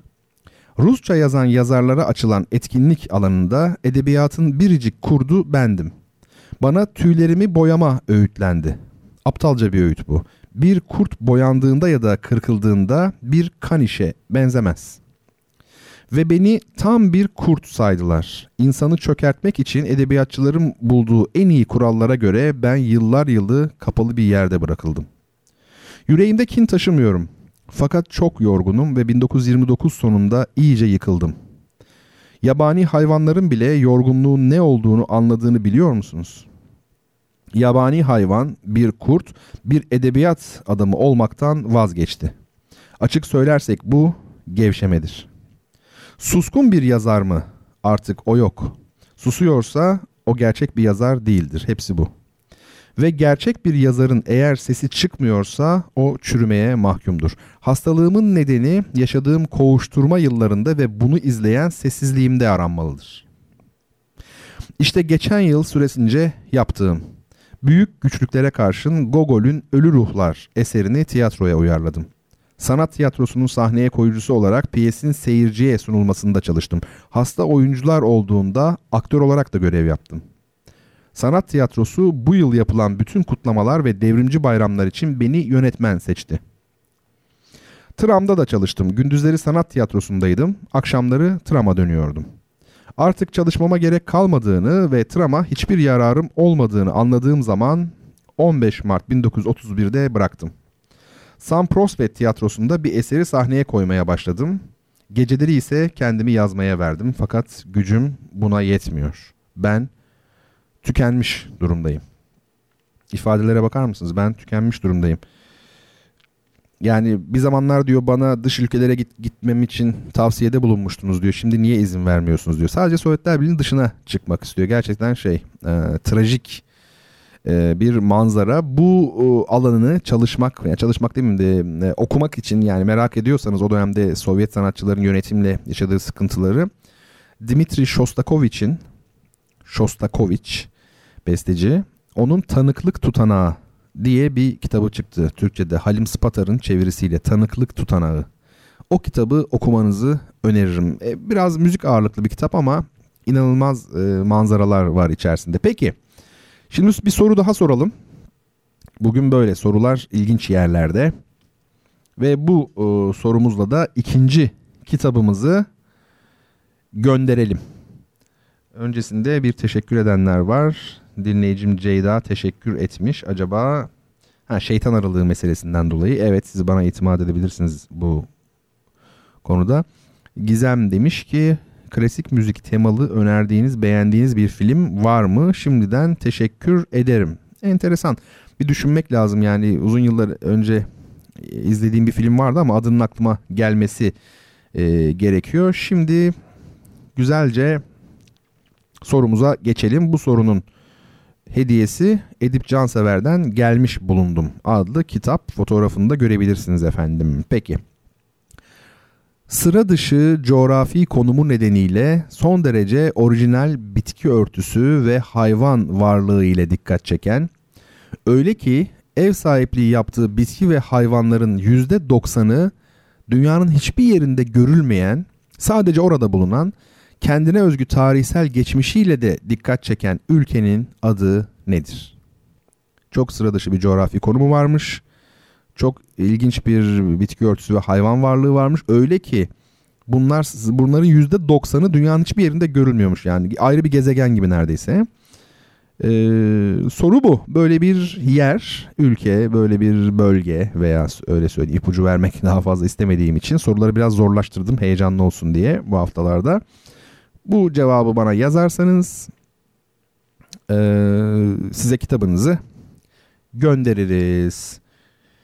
Evet efendim şimdi cevaplar da belki yavaş yavaş geliyordur. Dur bakalım henüz gelmedi. Araştırıyorsunuz herhalde peki. Ben bu arada satranç dosyasına devam ediyorum. Şeyde devam edeceğiz. Türk müziğine de devam edeceğiz onu söyleyeyim. Türk müziğiyle de ilgili konuşmak istediğim bazı şeyler var. Sırada satranç şampiyonlarını ele aldığımız dizimizin bu haftaki bölümünde efendim Alexander Alehin var. Ünlü e, satranç ustası 4. Dünya Satranç Şampiyonu. Fotoğrafını görebilirsiniz. 1892 yılında doğmuş, 1946 yılında vefat etmiş. Kendisi Moskovalı zengin bir aileden. E, Fransız vatandaşı oluyor daha sonra. O yüzden yarı Fransız yarı Rus diyorlar ama aslen Rus tabii. Abisi yazışmalı partiler yapan biriymiş o çocukken. E, Aleyhin, Alexander Aleyhin çocukken. E, kendisi de daha sonra bunu yapmış. Yazışmalı parti ne demek biliyor musunuz? Mektupla satranç oynuyorsunuz. Yani siz hamlenizi yazıyorsunuz. Şunu fili buraya geldim. Hani var ya notasyon, satranç notasyonu. D4 mesela ya da at F3. Bunu yazıyorsunuz, gönderiyorsunuz. Peki böyle mektupla oynayınca ne oluyor? Analiz etme imkanınız oluyor. Yani her hamleyi belki günlerce düşünebiliyorsunuz. Bu güzel bir şeydir. Yani yazışmalı parti önemli. Ee, üçüncü şampiyon olan Capablanca ile zıt bir yapıda. Burası önemli. Hatırlarsanız Capablanca'dan bahsederken çok yetenekli, istidadının çok fazla olduğunu söylemiştik. Herhalde en büyük satranç e, istidadı Capablanca'da gelmiş geçmiş. E, satranç onun ana diliydi diyor ya büyük ustalardan biri. Dolayısıyla Capablanca ne kadar yetenekliyse e, Alexander Aleyhin de o kadar çalışkan. E, çalışkanlığıyla çalışarak bir yere gelmiş. E, büyük turnuvalarda mesela 1914 Petersburg, 1924 New York, bir de 1927 yine e, New York olması lazım. Bu turnuvalarda e, Capablanca'nın çok açık bir farkla gerisinde kalıyor aslında Alexander Aleyhin turnuvalarda ama azimle e, çalışmaya devam ediyor. 1927'de Buenos Aires'te Arjantin'in başkentinde Capablanca'yı yenerek dünya şampiyonu oluyor ve herkesi hayrete düşürüyor. Çünkü e, unvan maçı başladığında herkes kesinlikle Capablanca'nın yeneceğini düşünüyor. E, biliyor musunuz o yıllarda dünya satrancında bir sorun var. Capablanca sorunu. Şaka yapmıyorum adı böyle. Capablanca sorunu. Ne demek bu? Hiç yenilmiyor adam. Capablanca hep şampiyon, hep turnuvalarda birinci falan. Bu sorunu ortadan kaldırıyor Alexander Aleyhin. Tabii Capablanca biraz daha az çalıştığı, satrançtan uzaklaştığı dönemler belki. Tabii şampiyon olduktan sonra da büyük uluslararası turnuvalarda olağanüstü bir başarı göstermiş Alexander Aleyhin. Dünya şampiyonluğu başka bir şey, turnuva başka bir şey. Yani unvan maçı ayrı, turnuva ayrı. Mesela siz dünya şampiyonusunuz diyelim bir turnuvaya katıldınız uluslararası. Orada tabii dünyanın önemli satranççıları da var. Siz orada e, birinci olmayabilirsiniz. ikinci olursunuz, üçüncü olursunuz. Turnuvayı hatta terk edersiniz. Bu sizin şampiyonluğunuzu etkilemez. Hala şampiyonsunuz. Puanınızı etkiler sadece. unvan maçı ayrı bir şey onu söyleyeyim. E, fakat bu yıllardan sonra ilginç bir şey oluyor. Alehin bir alkolizm sorunu yaşamaya başlıyor. Yani bir alkol bağımlılığı. Ve hiç umulmadık bir şekilde 1935'te Hollandalı son derece mütevazı bir oyuncu olan, mütevazı derken tabii ki büyük usta dünya çapında ama hani Alexander Alehin'i alt edebileceği hiç düşünülmeyen Max Öve'ye yeniliyor. Ünvan maçında e, yeniliyor 1935'te ama alkolü hemen kontrol altına alıp ciddi anlamda konsantre olarak 2 yıl sonra Öve ile tekrar ünvan maçı yapıyor ve çok açık bir farkla yeniyor. Zaten olması gereken o çünkü Alehin büyük bir oyuncu. Çok büyük bir oyuncu. E, New York Büyük Ustalar Turnuvası yani Grandmaster satrançta biliyorsunuz çeşitli unvanlar var. Bir satranççının alabileceği en yüksek unvan e, GM, GM yani Grandmaster Büyük Usta demek. Aslında uluslararası Büyük Usta'nın kısaltması. E, sonra uluslararası usta var. IM yani International Master. Efendime söyleyeyim. Ondan sonra böyle devam ediyor. Ulusal usta var. E, National Master ve FIDE ustası bu dört kademe. Efendime söyleyeyim e, iki tane kitap yazıyor Alexander Alehin. Bu kitaplardan birinin adı New York Büyük Ustalar Turnuvası, öbürü New York 1927 Turnuvası. Yani kendi oynadığı turnuvalardaki maçların analizini içeren iki kitap. Bunlar sevgili dinleyicilerim satranç otoriteleri tarafından en önemli 3 satranç kitabından ikisi olarak gösterilir. Yani tarihte yazılmış en önemli 3 satranç kitabından ikisi. Bilen bilir yani içinde çok derin analizler, çözümlemeler hatta buluşlar var bu kitapların. Şimdi ilginç bir şey söyleyeyim size. Alexander Alehin biraz antipatik bir adammış. Böyle biraz ukala olduğu da söylenir. Agresif biri. Bir gün bir e, büyük usta olan Spielmann'a ukalalık ediyor. Böyle bir onu rencide edici bir davranışta bulunuyor. Bir şey söylüyor yenince. Spielmann diyor ki ona Alexander aleyhine seni bir gün siyah taşlarla ve aksi renkli fillerle yeneceğim diyor. Şimdi siyah taşları alan kişinin ufak bir dezavantajı vardır onu söyleyeyim. Ee, hele hele aksi renkli fillerle yenmek yani hele Alexander Aleyhin dünya şampiyonu inanılmaz imkansız gibi bir şeydir ama söylediğini yapmış biliyor musunuz? Ee, Imperial Oteli herhalde Paris'te bu otel. Imperial Otel'in lobisinde oynamışlar. Tabii onlarca insan da izliyor. Ve e, aynen söylediği şekilde mağlup etmiş aleyhini ve aleyhin söylendiğine göre satranç tahtasını o ahşap tuttuğu gibi e, camdan dışarı fırlatmış böyle kırılmış bütün çerçeve falan böyle hırslı bir adam yani. E, son bir şey pozisyonel oyunda veya kombinezonları görmede rakipsiz olan biri aleyhin. Şampiyonluğunu kaptırıp geri alan ilk şampiyon odur. Bir de şampiyon olarak ölen ilk şampiyon da odur. Böyle de iki özelliği var. Evet bu arada bakalım soruya cevaplar geldi mi? Evet gelmiş. Bakalım doğru cevap. Evet sevgili dinleyicilerimden Emre Bey doğru cevabı gördüğüm kadarıyla yazan ilk kişi olmuş. Madagaskar. Sevgili dinleyicilerim doğru cevap. Madagaskar'da yaşayan bitkilerin ve hayvanların %90'ı başka bir yerde görülmüyor. İnanılmaz bir şey değil mi? Ee, gerçekten enteresan. Bu arada öyle zor bir soru sormuşum ki bir tane doğru cevap gelmiş. Madagaskar bir tane. İyi öyle yapayım bundan sonra zor sorayım. Çünkü kitaplar biliyorsunuz sınıf atladı yani. Bakın cevaplara bakalım. Kenya var. Xinjiang herhalde öyle okunuyor. O var. Rio de Janeiro var. Avustralya var. Antarktika var. Ee, var oğlu var yani. Dolayısıyla bir tane Madagaskar var ve o da e, Kenya'da var. E, doğru cevap Madagaskar. Bu sizle paylaştığım fotoğraflardan biri dikkatinizi çektiğimi bilmiyorum. Orada bir böcek fotoğrafı var. Gördünüz mü onu Instagram'dan ve Twitter'dan paylaştım. E, ben de bakayım şu an gerçekten açayım. O ne biliyor musunuz o gördüğünüz böcek? İşte Madagaskar'da yaşayan bir böcek bu. Adı zürafa böceği. Bu kadar enteresan bir canlı gördünüz mü siz? Yani hakikaten Madagaskar'la ilgili belgeselleri izlediğinizde şoke oluyorsunuz. Lemur denilen bir canlı var. Bir çeşit maymun ama maymuna da benzemiyor.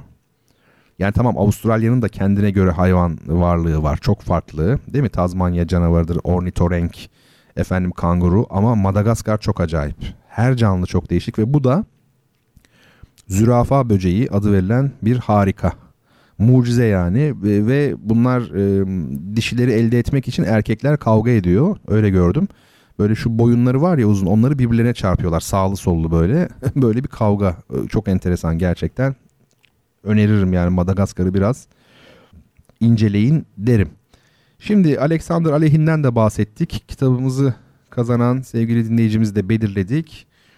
Ee, Emre Bey lütfen adresini bizlere iletsin. bertanrona.gmail.com'a mail yazabilirsiniz. Telefon numaranızı da ilave edin ki kargoda bir sıkıntı yaşanmasın. Şimdi efendim bir müzik dinleyeceğiz. Bu bir tango e, müziği. Tango biliyorsunuz Arjantin orijinli bir dans ve çok işte seksi bulunmuş ilk çıktığı zamanlarda. Yani en azından hep bütün kaynaklar böyle yazıyor. İşte yasaklandı falan deniyor çok seksi diye. E, rivayet odur ki Arjantin Devlet Başkanı, dönemin Arjantin Devlet Başkanı'na ilk defa tangoyu izlettiklerinde e, demiş ki çok güzel ama neden ayakta? E, böyle derler yani. Belki de bu çok anlatılan bir şeydir. Ben şu an demode oluyorumdur onu da bilmiyorum. Yani var ya böyle kulaktan kulağa çok yayılan şeyler. Böyle denilmiş tango ile ilgili. E, şimdi Yo-Yo Ma bu büyük bir e, violonselci sevgili dinleyicilerim. Yine albümün kapağını görebilirsiniz. Yo-Yo Ma aslında bir klasik müzikte e, önemli bir icracı ama bu tür çalışmaları da var. E, tango albümlerinde, caz albümlerinde de çalıyor ve olağanüstü çalıyor gerçekten. Böyle bir entonasyon ben duymadım. Hele bu tür bir e, müzikte inanılmaz. Bir de YouTube'de e, Beethoven'ın bir triple konçertosu vardır. Üçlü konçerto. Yani sadece piyanoya, kemana değil de piyano, keman ve violonsel üçü için bir konçerto yazmış. Orkestra eşlikli yani. Orada piyanoyu çalan ve orkestrayı aynı zamanda yöneten kişi bizim az önce Ay Işığı Sonatı'nın 3. bölümünü çalan Daniel Barenboim. Ee, violayı pardon violonseli çalan Yo-Yo Ma, şeyi çalansa kemanı çalan ise Itzhak Perlman. Şimdi bu video yani Beethoven Triple Concert diye geçer. Ee, YouTube'dan buna da bakabilirsiniz yani bu üçlünün çaldığı. Ben şimdi size Soul of the Tango e, albümünden belki de en içli parçalardan birini seçtim. Hiç böyle tango çok tempolu falan olur ya böyle. Hiç öyle değil. Çok içli. Bakalım nasıl bulacaksınız. Adı da çok sevimli. Mumuki. Parçanın ismi. Bayağı bildiğiniz Mumuki. Dinleyelim efendim. Ondan sonra kaldığımız yerden devam ederiz. Sorularınız varsa lütfen bana iletin. Bertan Rona olarak Instagram'da ve Twitter'dayım. Müziği dinleyelim. Beraber olalım yine.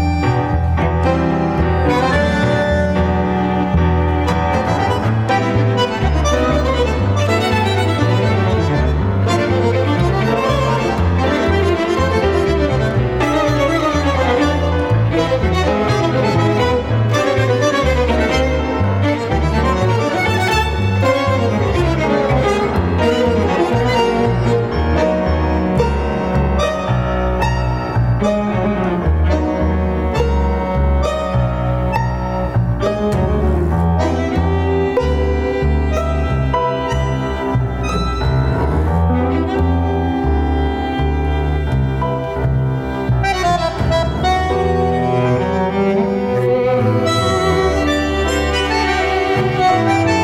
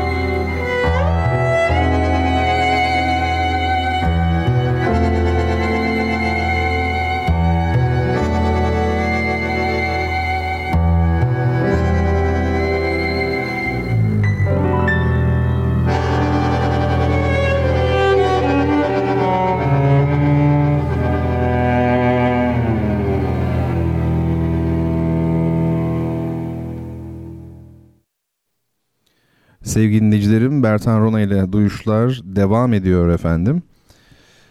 Sizlerle birlikteyiz. Programımızın son bölümünde kitaplarımızı, hediye kitaplarımızı göndermiş olduk. Müziklerimizi büyük oranda dinledik ve edebiyat sohbetimize, musiki sohbetimize devam ediyoruz. Çünkü son bölümde müzikle ilgili e, konuşacağız. Yalnız benim aklım şu zürafa böceğinde kaldı. Olağanüstü değil mi? Yani yorumlarınızı hakikaten merak ettim. Çok sıra dışı bir görünümü var. Nasıl artık şey olduysa, geliştiyse o.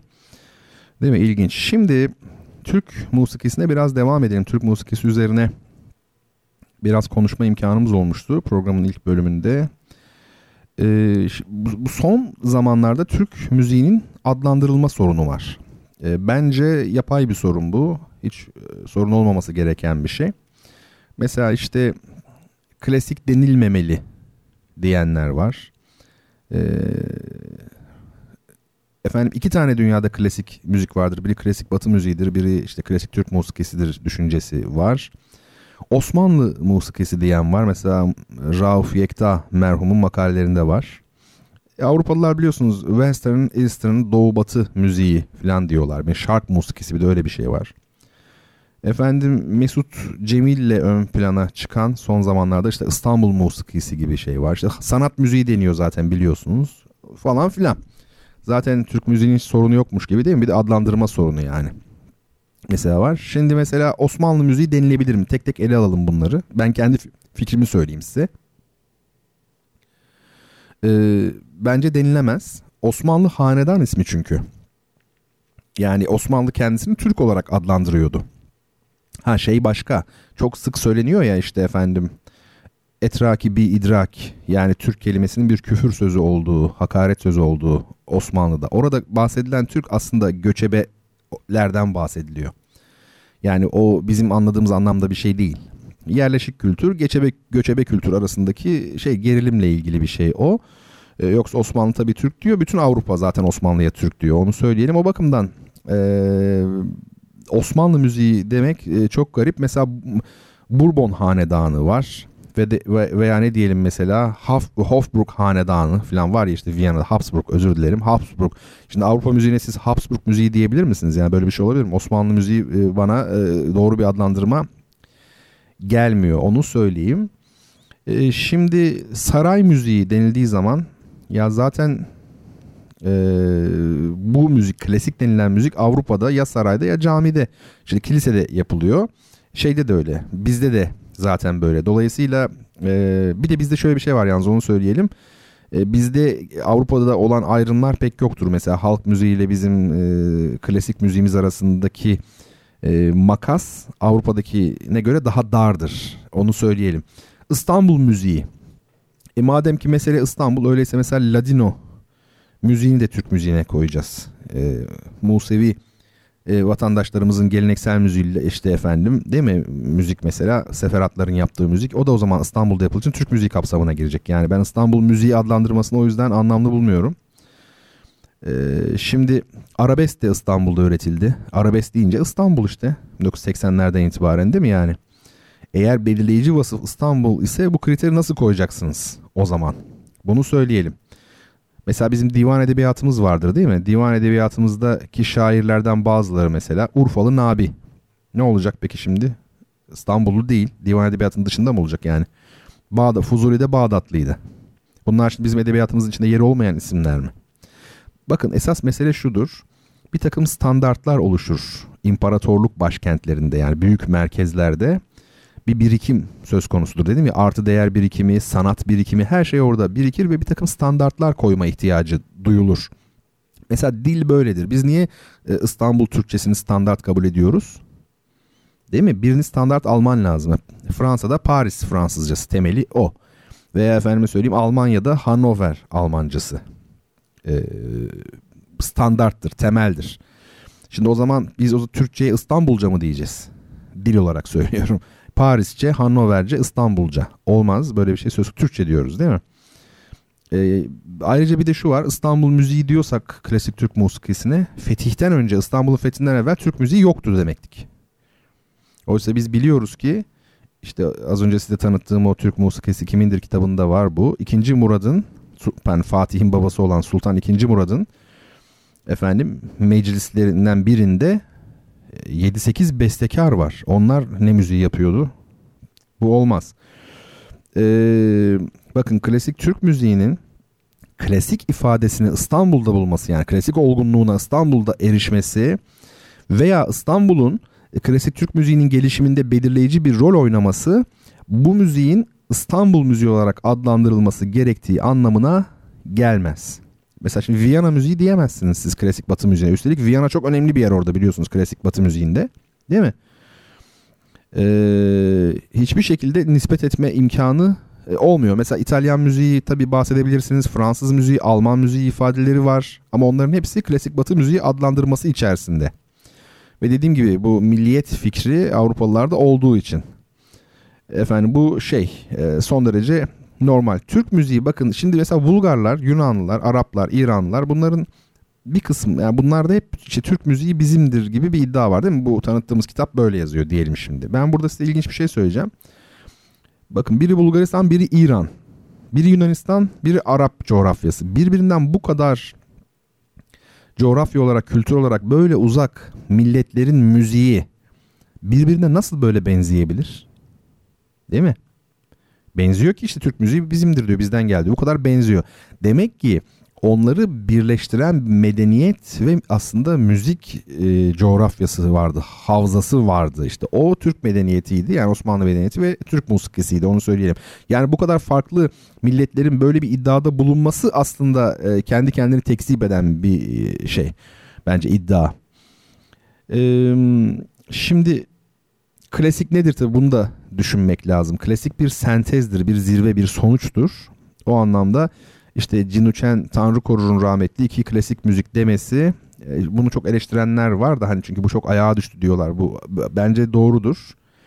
Yani ayağa düşmesi doğru değil. Cinuçen Tanrı korurun sözü doğru. Eleştirenlere katılmıyorum. Elbette ki aha, sayı değişebilir. İki klasik müzik var demiş o. Bir tanesi işte klasik batı müziği bir tanesi klasik Türk müziği. Ha Çin medeniyetinin mesela bizim çok yakından tanımadığımız o bir imparatorluk e, müziği ise bu sayı 3 olabilir önemli değil. Ama burada e, bir klasik yapıdan bahsediyoruz.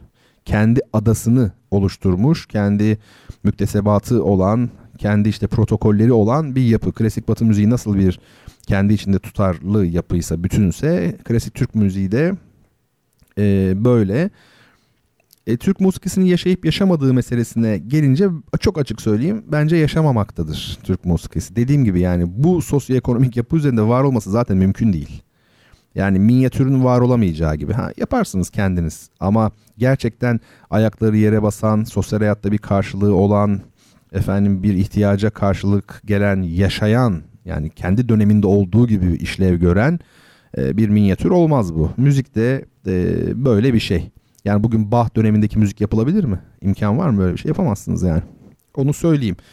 Kısa kısa tabii geçiyorum. Zamanımızın sonuna doğru yaklaştığımız için e, şu şey meselesi var. Onu da haftaya mı bıraksak acaba? Akademizm ve yabancı dil tartışmaları var. Ya bundan bahsedeyim biraz. Ee, şimdi hani Türkiye'de şu an tartışmalar oluyor ya işte yabancı dil işte gerekli mi gereksiz mi kolaylaştırılsın mı zorlaştırılsın mı? Ben tabii onun güncel magazinel boyutuyla ilgili değilim. Yani kolaylaştırılması zorlaştırılması daha genel bakacağım her zaman olduğu gibi.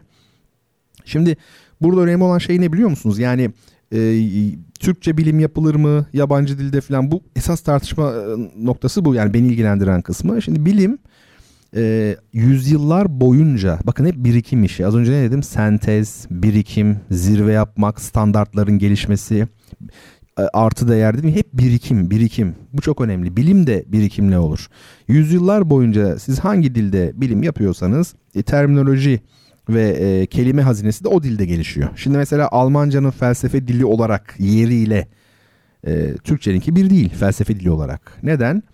E çünkü felsefe geleneklerimiz farklı. Yani bizdeki felsefe geleneği Alman felsefe geleneğinin yanında yani açıkçası çok zayıftır. E, mesela bilim dili Orta Çağ'da Doğu'da Arapçaydı. Neden? E çünkü medreselerde gelişmişti bilim. E, zaten hani Kur'an dili Arapça olduğu için zaten bu çok doğal. Ben bir keresinde şey yazmıştım. e, Kur'an olmasaydı, Kur'an-ı Kerim olmasaydı bugünkü Türkçe olmazdı diye uh, uğramadığım hakaret kalmadı. Halbuki aynı şey şey için de geçerli. Yani İncil olmasaydı bugünkü modern Latince olmazdı yani. Bunda kızacak ne var? Ee, yani çok normal bu. Zaten öyle öyle olması gerekmez mi yani? İncilsiz bir şey olabilir mi? Ee, sevgili Haldun demiş ki hocam minyatürün ve Türk musikisinin yaşamamasının ekonomiyle bir alakası olabilir mi? İşte tam da söylediğim şey az önce sevgili Haldun. Değil mi yani bu e, sosyo-kültürel ve temelde yatan ekonomik üretim ilişkileridir asıl belirleyici olan şey. Neyse e, Orta Çağ'da batıda da kiliselerde Latince hakimdi. Biliyor musunuz Kant 18. yüzyılda kitaplarını Latince yazıyordu. E, o nedenle günümüzde İngilizce olmasa da olur demek bence doğru değil. E, literatürün tamamı pek çok alanda İngilizce. E, bilim çünkü küresel e, bir iş. Bilimin yereli, ulusalı olmaz ben size söyleyeyim. Hele günümüzde disiplinler arası çalışmaların e, bilim insanlar arasındaki iletişimin geldiği nokta itibariyle kendi kabuğumuza çekilelim düşüncesi çok yanlış olur. Ee, yani ne yapacaksınız? Sosyal bir araştırma yaptınız. Bizim kendi milletimizle ilgili olumsuz bir sonuç çıktı bir konuda. E, milli yapayım bilimi. O zaman da yani bu yok bu yalan mı görmezden mi geleceksin? Yani bilimin doğası zaten universal olmasıdır. E, bunu söylemek lazım. E, o bakımdan bir akademisyenin bence e, mutlaka ciddi düzeyde e, o da işte böyle hani devletin yaptığı yazılı sınavlar var ya 60 al 70 al falan gibi değil de bir bilimsel bildirisini yani akademisyen kendi bilimsel bildirisini yabancı dilde sunacak. E, başka alimlerle tartışmaya girebilecek kadar iyi düzeyde yabancı dil bilmesi aslında ideal olandır. Hatta iki tane mümkünse bilsin. Düşünün şimdi mesela İngilizce demek koskoca bir İngiliz edebiyatı demek. Almanca demek işte Göteler, Kantlar, Thomas Mann'lar ve daha kimler kimler. Arapça demek hakeza sayısız edebi ilmi metin demek. Hepsi birer dünya. Şimdi bunlar kaçırılır mı diye düşünüyorum. Bence e, kaçırılmaz. Bir de meselenin şöyle bir yönü var. Sen klasik e, Türk musikisi üzerine çalışıyorsun diyelim akademisyen olarak. Eski yazıyı, Osmanlı Türkçesini, Arapçayı, işte biraz da Farsçayı diyelim bilsen yeterli olabilir. E, ben uluslararası yayın yapmayacağım diyorsan İngilizce bilmesen de olur. Almanca bilmesen de olur. E, çünkü Türk musikisiyle e, ilgili senin bu dillerden okuyacağın metin sayısı zaten sınırlı. E, yani zannedildiğinden çok var ama sana katkı yapabilecek nitelikte e, olanlar sınırlı. Ama sen uluslararası yayın yapacağım diyorsan ve çalıştığın alan hani Türk musikisi gibi yerel bir alan değilse e, o zaman e, pek mümkün değil açıkçası sosyal bilimlerde e, literatürün e, çok büyük bir kısmı e, İngilizce. Belli alanlarda Almanca da çok tabii kuvvetli. Fransızca yine yerine göre ama İngilizce tabii ki çok fazla kaynak imkanı var. E, o bakımdan e, bilim bir kez daha söyleyeyim e, üniversal bir iştir, uluslararası bir iştir. Ulusal bir şey değildir kesinlikle. E, sanat da öyledir büyük oranda. O bakımdan hani dünyaya kendimizi kapatmamamız lazım. Yabancı dil bilmekte e, fayda olduğunu düşünüyorum. Şimdi bir e, size şiir okuyacağım, okuyacaktım. Her hafta e, okumaya gayret ediyorum ama bu hafta zamanımız çok azaldı. E, müessesemizin size bir şiir borcu olsun. Melih Cevdet Anday'ın Kolları Bağlı Odysseus şiirinden uzunca bir kitapçıktır o. Birinci bölümü okuyacak idim. Onu haftaya bırakalım gelin öyle olsun bu akşamlık öyle denk geldi. E, ve biz e, birazdan sizlere dinletmek istediğim e, müziğe odaklanalım. Ne bu müzik biliyor musunuz? Verdi'den bir şey çalacağız, bir parça çalacağız. Bu parça ile ilgili kısaca bilgiler vermek istiyorum ama e, zamanımız sevgili yönetmenime şöyle bir bakayım. 3 ee, dakikamız mı var? Peki bu 3 dakika içerisinde birazcık toparlamaya çalışayım. Verdi Puccini ve Mozart'la birlikte gelmiş geçmiş en büyük opera bestecilerinden biridir. Belki de en büyüğü diyebiliriz. Fotoğrafını şey yaptım, e, yükledim. Çok çalışkan bir besteci. E, İtalyan bağımsızlık mücadelesinde çok önemli yeri var. Il Vecchio lakabı yani ihtiyar deniyor. O kadar çalışkan ki şöyle demiş bir sözü var. Yalnızlık ve çalışma işte bütün yaşamım demiş. Konservatuar sınavını kazanamamış. E, Milano Konservatuar sınavını bugün okulun adı Giuseppe Verdi Konservatuarı. Başka bir şey söylememe gerek yok herhalde. Tabii şanı, insan sesini en iyi anlayan, dramayı derinden kavrayan, gerçekçi oyun kişileri yaratan kişi Verdi'dir. Koroyu koro yapan da Verdi'dir. E, Il Trovatore diye bir operası var. Oradaki kelime Trovatore e, Trubadur. E, bu gezici ozanlar, Orta Çağ'da Avrupa'da görülen gezici aşıklar, ozanlara verilen isim. Bu operanın konusu da böyle bir şey. Çingeneler arasında geçtiğini de söyleyebiliriz eserin. Bu eserde e, bir Çingeneler korosu var. E, ünlü. Opera edebiyatının en ünlü koro parçalarından bir tanesidir. Dinleyince aa bu o mu e, diyecek olanlarınız çoktur e, diye tahmin ediyorum. E, kapanış parçamız olarak da bunu sizlere söyleyeyim. E, kitapları da hediye ettik. Sohbetimizi yaptık. Sorularınız geldi. Mümkün mertebe cevaplamaya çalıştım. Cevaplayamadıklarımı not aldım sevgili dinleyicilerim. E, onları haftaya e, mutlaka cevaplamaya çalışacağım. Benden bu gecelik e, bu kadar olsun. Efendim hepinizi sevgiyle, saygıyla selamlıyorum. İnşallah haftaya çarşamba gecesi saat e, 10'da beraber oluruz.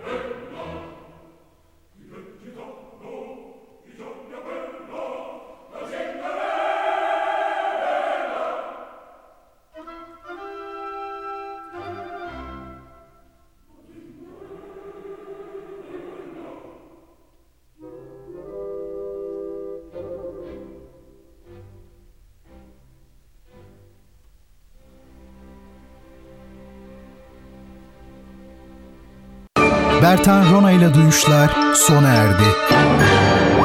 Bu program hakkındaki düşüncelerinizi dinleyen et radyogercek.com adresine mail atarak bize ulaştırabilirsiniz. Dinlemiş olduğunuz programda ürün yerleştirme yapılmıştır.